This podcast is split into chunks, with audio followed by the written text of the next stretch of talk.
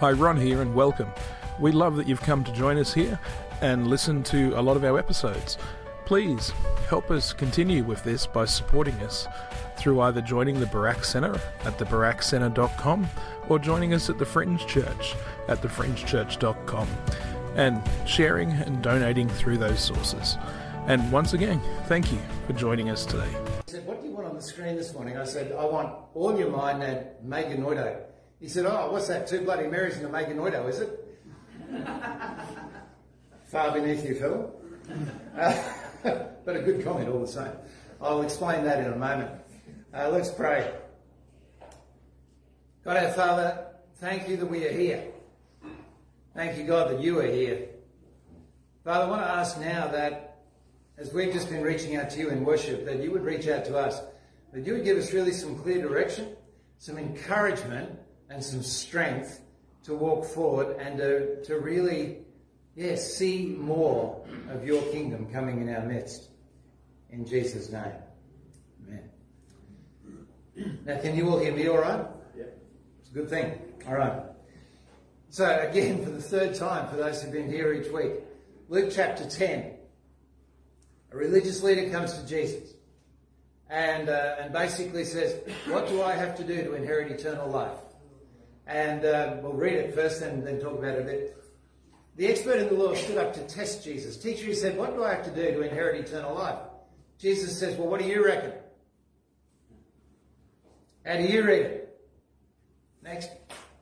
He said, Well, I'd sum it up like this Love the Lord your God with all your heart, with all your soul, all your strength, all your mind. Love your neighbour as yourself. Jesus says, Cool, go for it. And that's, that's the story. Now, here's the thing. Jesus then goes on to drop the parable of the Good Samaritan on this guy. And we always think that those parables are fantastic and earth shatteringly brilliant, and, and we have built Western civilization on them. Please remember, Jesus was not building Western civilization. He was answering a bloke who really had some self righteousness issues and who was doing his religion wrong. Jesus basically said, I need you to do something practical about all that loving the Lord your God stuff and loving your neighbour. Buddy, if you want to kick this into gear, you want to stop spinning in neutral, you need to do something really practical. Can ask you a question? You know, there were blokes walking down to the road and so on and on, and, pull, and pulls this amazing parable out. At its first pass, that wasn't something to be preached about this morning. That was telling a guy who was stuck up and self righteous, mate, get practical about this, will you? So that's what we've been working on. We're just looking through that list that Jesus approved. We've done soul, um, we've done mind. Today we're going to have a crack at, uh, sorry, we've done uh, heart. We're going to have a crack at mind. If you hear me well this morning, it'll be a little bit challenging, all right? So if you don't want to be challenged a real lot, go and get a cup of coffee now, that'd be good, and we'd all stay friends, all right? But I'm going to encourage you to step a little out of the, the comfort zone of much contemporary Christianity today. And look, again, the reason for all of this is that so many of you are stepping out. In fact, one of the things that sparked this series was one of our people who came and said, all this growing in God stuff is all right, but it's confusing.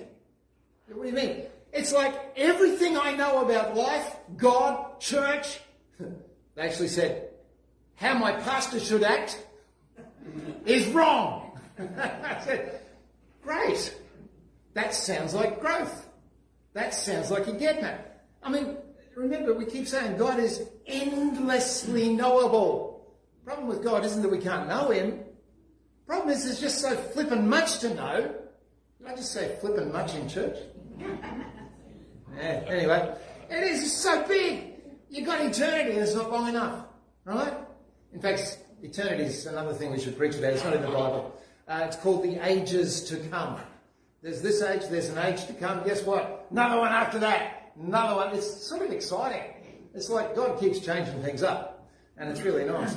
In all of that, God will still be so far beyond us, so far above us. This is the God we serve. So, yeah, if you're not a little bit confused and a little bit discombobulated, my suggestion is you haven't met God. And when people tell you, oh, come to Jesus, it'll answer all your questions, I'm thinking, I must have got this wrong somewhere back there. I got more questions now I'm a Christian than I ever had before. Because if you notice this, every question you ask God, He flips it back on you, just like this bloke. You know, Jesus flips it on him. So we go to God and say, Why is there so much suffering in the world? And God says, Yeah, I've been asking people that for thousands of years now. There's very few people got their hand up to do anything about it. And He turns it on us. Why is my life so hard? Well, if you wanted to, we could go back over the. No, that's all right, God. You know? And He just does. I've got more questions now than I ever had. Now, for those who've been following me through uh, Romans in the mornings, you'll notice, oh, Wednesday or Thursday this week, I got stuck on a little phrase, which is me genoito in Greek. God forbid is how it gets translated, which is sort of curious because the word God is not in it, nor is the word forbid. Uh, what it means is sort of whatever amen is, that's the opposite to it. Like this is, no, absolutely not, not in your sweet life, let that never be. Let's not go there. Away with that thought. Perish the thought. That sort of stuff, right? It's an emphatic no. And what I love about the Apostle Paul, in terms of loving God with all our minds, right? Thinking this through. What does Paul do? He takes his thinking out to a point where he's that far from losing the plot. Where he's that far from something that even he, and he's pretty radical, can't tolerate. And he keeps thinking right out to the edge. And he gets to these points, and, he, and the book of Romans, by the way, is, um, is the voices in Paul's head. Um, I've got a New Testament professor up the back. Um, there's either a new book in that or I'm going to get a heresy trial. Paul is walking up and down, uh, writing, or he's not writing, he's just talking this letter through to poor old Tertius. Tertius is sitting there, and Paul is on a roll. He gets into some serious rants some of the sentences in Romans are about that long. And he's just walking, and this guy's just trying to get it all down real fast. And, and he, he drops in the middle of a sentence, a whole other thought, you know. And, and as he's going along, and he's just preaching to one person in the room who's trying to make notes, and he gets himself so far down a rabbit hole, he says, So does that mean this? No! Ah! No! Pull back from there. That can't be right. And that's what me genoito is. 14 times it turns up in Paul's writing where he's just pushing down big ideas and he gets to a point he goes, whoa, too far. Okay? That's the limit. Now, always when Paul gets to a me genoito point, he's talking about the nature of God or who can walk with God. Now again, sorry, this feels a little bit dry and academic this morning. Needs to be for a little while. I'll, I'll preach good at the end. Um, the whole big thing in the New Testament was we're a Jewish sect. We were all Jews when we got started. Now these Gentiles are starting to find Christ. What's worse, God is pouring His Spirit out on these Gentiles. What do we do with that? We thought they were the fuel for the fires of hell and didn't have a share. Turns out they do. What do we do with that? That's the big argument of the New Testament. And it's really, really big news. You've got to get your head around that and, and come to some conclusions about that. And so when Paul gets to thinking about Judaism, now he's a proud rabbi, remember? He's a Pharisee. He was trained by the best. He was on the Sanhedrin. This guy's a big shot. He died a proud Jew, right? And his heartbreak is that the Jewish people just don't get Jesus. His other heartbreak is the Gentiles who are coming in don't seem to get what they've come into. And he's just sitting between the two, hanging on to both, not letting go and getting himself torn apart, right? And he's struggling with this whole idea. And he sort of lands in a place, look, God was revealed through the covenants to Israel. But at the end of the day, Jesus is the final word, and yes, you're all welcome. And no, you don't have to be Jews to know God. Confused? That's, that's where Romans and where Paul lives. And he's battling with this, and he's fighting about it. Who's allowed? Who's welcome? Who can come in here? And that's where he gets to his me genoitos. So don't worry too much about the argument. Just note that he stretches himself out a long way. Now understand too that where he got to, he was a heretic. You know, you've heard the word fatwa, you know, in the Middle East now. A fatwa basically is the imams basically say, That's not on. It's prescribed. Uh, Paul is under one of them. When an imam gets really snotty with you, that fatwa can include, and uh, if anybody tops him, I'll turn the, a blind eye to that, right? Paul was under that. There were people tracking him to kill him because the big shots had said, whatever this guy's on about is no good.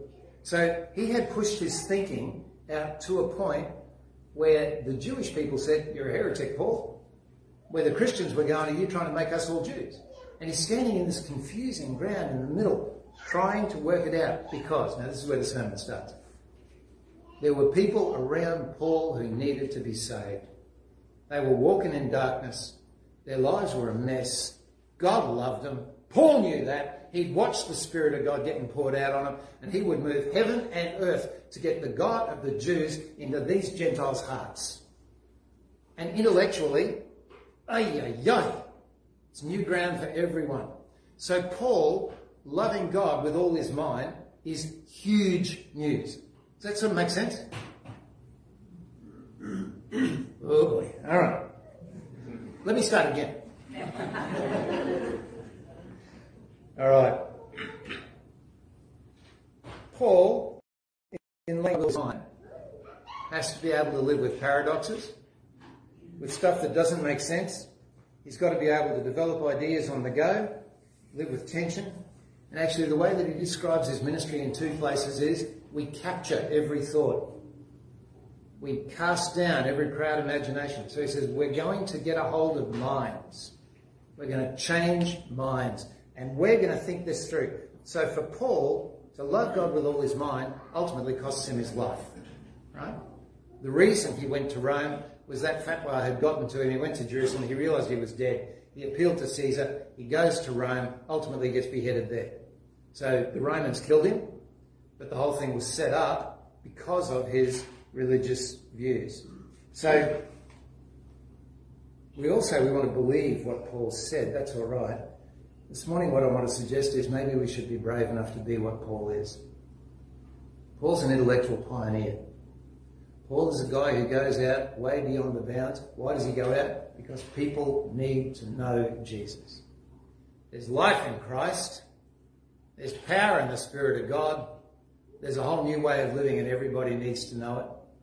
And I will bend the traditions I carry to make it work that people can get to that. He's absolutely radical in that. And as I said, he wound up a heretic. Paul had a really good grip on where his anchor points were. He knew what he wasn't going to walk away from. So my question to you lot, as you start to really get out there, because see, that's why are we doing this series? Because you guys are starting to talk to people about Jesus. You're starting to see miracles. You're starting to see the power of God get let loose. That's great. It's wonderful. But when you get out there, I don't know, well, I think we are all realizing a lot of our standard orthodox in-house Christian words are pretty meaningless when you get out there talking to people whose lives are messed up. We, you know, if we use our platitudes, we start to sound like say a little prayer to Jesus. She'll be right. Everybody knows that's not true. And so we have to do some thinking. We've got to do some, how do I take this incredible thing I know about the grace of God and get it into language that doesn't sound like, well, your sins are all forgiven, it's all good. You don't have to do anything more. That's rubbish. Equally, how do I go out and say, you've flipping got to repent, like really repent. If something doesn't change, you're going to die without sounding like I'm some sort of religious prat that just wants to beat people up. How do I do that? It's an intellectual exercise. And I've got to get my theology sorted so that I'm coming from a consistent place. So I have to love God with my mind now, this will shock some of you. I rate myself as an extraordinarily conservative Christian. And you're fired. I, I do. People don't believe that. Now, the reason I rate myself as conservative, I know where my anchor points are. I believe in one God, the Father, the Almighty, creator of heaven and earth, and in Jesus Christ, his only Son, my Lord, and, and stuff, you know. I'm passionate about that. I'll die in a ditch for that stuff. But when I'm going to communicate that to someone, I've got to do the intellectual hard work to work out what are you hearing when I say that stuff. Now we have people in our community now, five or six of them at least, who are the victims of ecclesiastical, sexual, institutional abuse. Now they're, they're floating around the edge, worshipping with us sometimes, definitely at fringe. So I go in and I start talking about how wonderful is the Christian way. You get to be part of a church. And I can't work out why I barely get out of there without blood coming out of parts of my body. Well, that doesn't sound like good news to them. That sounds like an invitation to their PTSD and their worst nightmares. So I've got to do the intellectual work. How do I talk about Christian community in a way that actually communicates what it is? Truly, biblically, soundly, really invites people to be part of it and doesn't use all those words that we've used all the time. I actually had somebody tell me the other day that um, we're looking for the mystical body of Christ. Try that one out when you're witnessing to someone. You know, what are you looking for in life? I know what you're looking for. You're looking for the mystical body of Christ. Run. Just see how you go. All right? It may not work that well. Right? We've got to do the thinking. How does this work? How does our stuff about creation work with what we now know of the whole scientific thing and what the popular common mythology, mythology, by the way, is not whether it's true or not, it's just the story that gives us meaning. For most people now, their mythology is that we're an evolutionary, happy, joyful mistake that came from nothing and is going nowhere. No wonder there's a lot of opiate use out there. But that's the popular mythology. Now, if you want to come into it, do not think that you can just take your mythology about, oh, God made everything and drop it, and people go, oh, great. Not going to happen. You're going to have to do the thinking. What do we really believe about creation? Why does it matter? And how do I communicate that to people who it could help? And it's much harder than just taking a little script that you read in a tract somewhere and dropping it on people. This is loving God with all our mind. I get asked all the time, you know, is God the most immoral person among us? For a whole lot of reasons. I need to be able to answer that. And they're using Christian doctrine, the way it's been taught by the church, and miscommunicated into our culture to ask me questions like that. You get them too. Loving God with our mind says we have a responsibility to God, to our friends, to our culture, to come up with something that sounds like we belong. Next big concern about the Christian movement, I still think a lot of Christians are living in the 1950s, yeah, actually not even the 60s, intellectually. The Christian, why is the Christian church dropping off numerically? Because it's not playing in the big game anymore. We've locked ourselves in, in a worldview that's modern. It's all about, you know, I mean, I think we still think the space race is cutting edge technology. Seriously. And we've locked in. And it's decades past its use by date. The rest of the world doesn't even think like that anymore. We still do. No wonder no one's listening to us. We're speaking a different language. Loving God with our mind would make us the children of the 21st century. Loving God with our mind means knowing what's going on. The impact on human identity right now. The cyborg thing. I mean, I keep talking about it, but it's incredible. I mean, the interface between people and machinery is massive. You got a you got a heart, uh, what are you, a pacemaker here this morning? Well, guess what? You're already there. You're a cyborg. You're part machine. Sorry, and there's a number of people who are going to complain bitterly to me over morning tea. we could form an association of Christian cyborgs. That'd be fun. Um, you know, cochlear implants, all that sort of stuff. It's machinery, but it's part of us too.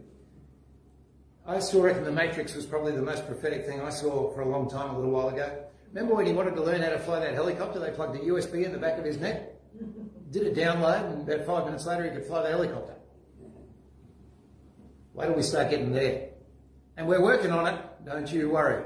We're working on it. And uh, if you've if you've got a Facebook account, you've seen how that thing can read your mind. So look, this is it's going to change everything. What's the gospel sound like in that world? I don't know if you've noticed our approach to sexuality may have changed a little in the last 10, 15, 20 years. Just that much. Right? Don't think for a minute that there's a bunch of conservative values about the way the world used to be that, you know, we could get back if we just yelled really loud. It's gone. It's completely gone.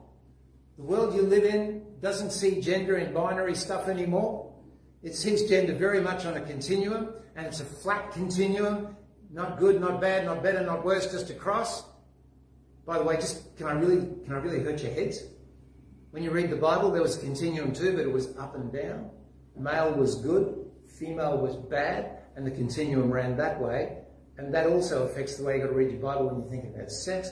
I shouldn't have said that, that's way too much for a quick thought on a Sunday morning. But you know, if you get into this stuff, it does hurt your head.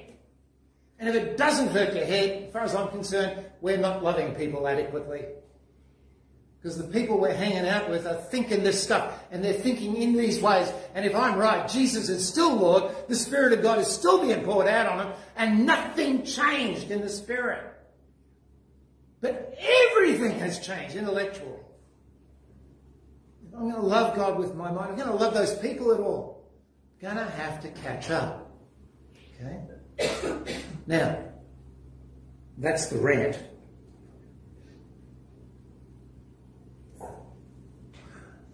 I just want to say these things to you. In the world in which we live, if we're going to be any good at mission, if we're actually going to make a difference in people's, and by the way, I'm, I'm yelling and screaming at you like because you're a safe target. I actually rate this community by and large as embracing this and doing something about it. So you need to know I'm, I'm, I'm trying to be encouraging and give you a little pat on the bottom as we keep moving, rather than beating the living daylights out of you. Uh, this is this is the one I would like to deliver to the you know United Nations, the World Council of Churches, whatever. But you know, won't happen. But if we're going to love God with all our mind, and if you're going to move into real mission, if your little light is going to shine and you're going to touch lives around you, please resist unconsidered orthodoxies.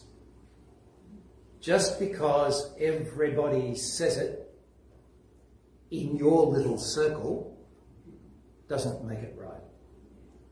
There are Christians all over the world who take a different view to us and to you and the, you know all of the tribes we belong to here. And they think they're orthodox. They think they're as right as you think you are about the stuff you think you're right about.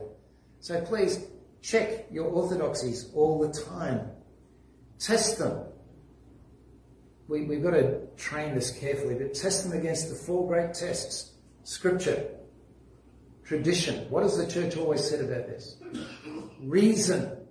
What are we learning around the world and our experience? How does it go down when we talk to people about that? They're the four big tests. Test your orthodoxies. Rest comfortably in the things that actually are the anchor points of your faith. By the way, they're slightly different for all of us. See, I'm not, no, you probably realise this if you followed me through Revelation, I'm not a big end times guy. My, my rest is more in, in Calvary and what's in the background than what's coming up, you know? But there are folks here whose anchor point, just anchored in the hope of what is to come. It's glorious, it's wonderful, and for those guys, that's an anchor point. Well, don't apologise for it. Hang on to it, right? And be anchored there. One of my uh, great teachers, who was a fantastic teacher and a great man of God, older guy, he said, You know, the older I get, the more I work out who the important teachers were in my life. Hmm. He said, You know who the really important teachers were? I was expecting Pannenberg or you know someone. Sarah's, we got about five people doing really technical stuff. I'm hearing names in our Bible studies and meetings that I haven't heard for decades. Big names, you know. I thought he'd be naming some of them. He said, No, it's my Sunday school teachers. What? No, you've got a doctorate, you've got this, you've got that. He said, Yeah, the most important teachers in my life were my Sunday school teachers. They taught me that I am made by God, that I'm loved by God, that I'll always belong, that I am forgiven, and I am certain of a glorious future. He said everything else is footnotes. Isn't that amazing? He knew his anchor points. Know yours, please know yours. and know what is able to blow about. I mean, I think I frighten a lot of people because, you know, they'll, they'll come in with stuff that they think's really quite radical. I go, oh, yeah, yeah, could be. Because that's just not for me, that's not an anchor.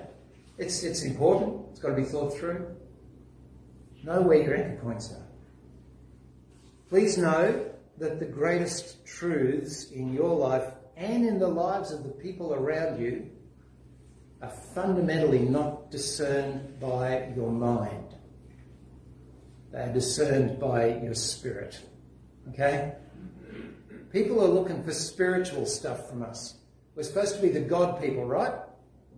And so, you know, in the 50s, we were worshipping our minds. We were full of how good science was. Uh, we, you know, we, we knew we can control atoms and do amazing things. We were all driven by our minds. The world ain't like that anymore. And we're meant to be the people of the Spirit. So there is truth that you can die in a ditch for that you can't prove. Now, someone asked me to prove the existence of God. Can't. You know, in scientific terms, well, actually, I can. I think I, I think I've got an argument that if there wasn't an evolutionary advantage to believing in God, there wouldn't be that much religion around. So I think from an evolutionary perspective, I'm good. but can I prove the existence of God? Nah. Prove the resurrection of Jesus. Well, I can point to a whole lot of evidence that on the balance of probability says, yeah, probably. But, you know, I wasn't there, I didn't see it. I can't prove any of that. Do I know it's true? Have a go at me and see how passionate I'll get. I know that I know that I know that I know that stuff's true. Why do I know it? Because it lives in my guts. It's my spirit. It's the way the world is. And I have discerned that by an encounter I would rate as with Jesus himself. Spiritual knowledge. And that, frankly, brothers and sisters, is what people need from us. See, none of us in this room, well, maybe one or two exceptions, none of us in this room are smart enough to take on the world in terms of their mind. None of us have the intellectual capacity, the academic research, any of that stuff. Every one of us in this room has the Spirit of God living in us. Right? So if you go out there, you know, thinking you can win arguments to get people to try and do something with Jesus, you're just gone before you even started. But if you go out there loving, gentling, healing, gracing, praying, watching as miracles happen, well, you've seen how that works. That rocks and rolls. Okay? So, yeah, real life. When intellectual, philosophical pursuits are an end in themselves, they breed pride, uh, rigidity, arguments, factions. When loving God with all our mind leads us to deep thought, it leads to conclusions. It takes us down certain theological schools, but it leaves us in fellowship with everyone else. Because at the end of the day, remember the phrase? Love God with all your mind. What's the big thing in that sentence? What's the big point of that sentence? It is love God with all your mind. So I'm, I'm, I'm talking to Joan. Actually, it's probably not a terrible example. There are things, actually, I'll use Phil because he and I actually do have the arguments. So every fortnight we get together and, oh boy, that coffee's hot. and we go through all sorts of stuff and challenge each other. What about, what about, what about, what about, what about, what about? Looking in each other's eyes and seeing that same spirit looking back. Falling deeper in love with one another as we pursue God with our minds. Right? And, and come to different, well, actually, not that different to be honest, but it works out differently for us. I don't know if you've noticed, but I don't say Shabbat Shalom very often. He does. you know, it works out differently, but because we share that same spirit, we can be humble with each other. You know? You can have people from different stuff working and living and loving together. I, I look at the brothers and sisters who disagree with me and I don't try to work out if I'm right or they're right. You know what my working assumption is? We're both wrong. Who, who, who is the one bloke in the history of the world that could say, I am the truth? Jesus. Where does the Spirit of Jesus live? In me. I got some. The Spirit of Jesus live in him too. Hate to say it, yes. So we've got to look for that, that truth that we know intuitively that binds us together. So around here in this community, loving God with all our minds, we do have a few things that are corporate anchor points, things that this community values. You know, what I loved when we sat down years ago to, to try to develop that mission statement, we still haven't got one. We've got a couple of image statements. And we couldn't get it down in a nice dot point. We said it sort of looks like this. And our stuff is more like guiding lights than neat dot points. We haven't got a statement up, you know, we believe. Have you noticed, by the by, how many Protestant churches, their first statement of what they believe is about the Bible? What's wrong with that? It's completely messed up. Why is it completely messed up? It's supposed to be that God, right? So first, we believe the Bible. No, we believe in God. This amazing person who is everywhere, filling everything, touching everyone. Yes. And by the way, the Bible's really cool if you want to get to know him. But God is awesome, right? So we, we just haven't got that. But let me just throw out a few because I think they're useful. Put in the notices the other week. We're Trinitarian, practically. You push us hard enough, we're just Jesus people. We have a passionate belief in grace, and we will do whatever it takes not to put stumbling blocks in the way of people that are looking for God, looking for life, looking for ways forward. So around here, that means all questions are permitted, right? All questions, not ones about Leviticus and Moses, though. Question of the morning. I'm going to out someone so bad. Sitting in the front row. Do you think Leviticus was written because Moses just got really grumpy with them and got back at them? Great question. Not permitted. All experiments in ministry are permitted. We're not going to be afraid of people who are different to us. We're going to love people who think differently to us. We're going to encourage them and love them. We're going to move forward. The uh, boss of the Jesuit order in the Catholic Church was asked once, because that's a really thinking order, they do a lot of very hard study. He was asked, why so many of your priests in heresy trials all the time? He just folded his arms and said, where else would they be? They're pushing the edge. They're and the Jesuit order at its best, believe me, is one of the finest Christian missionary organizations on the earth.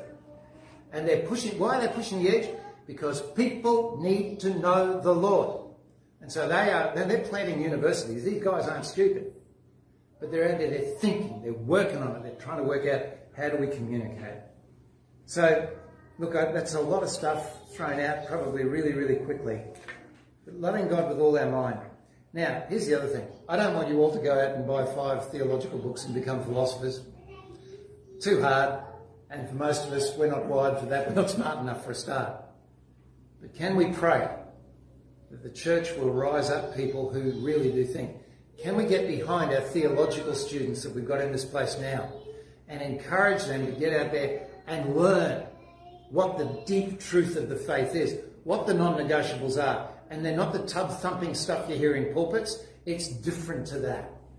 Can we encourage people to really connect to that? And when people come among us with that, let's not disrespect them, Let's listen. Let's learn. Let's love God with all our might. Let's allow people who are really different to us to challenge things we have held sacred.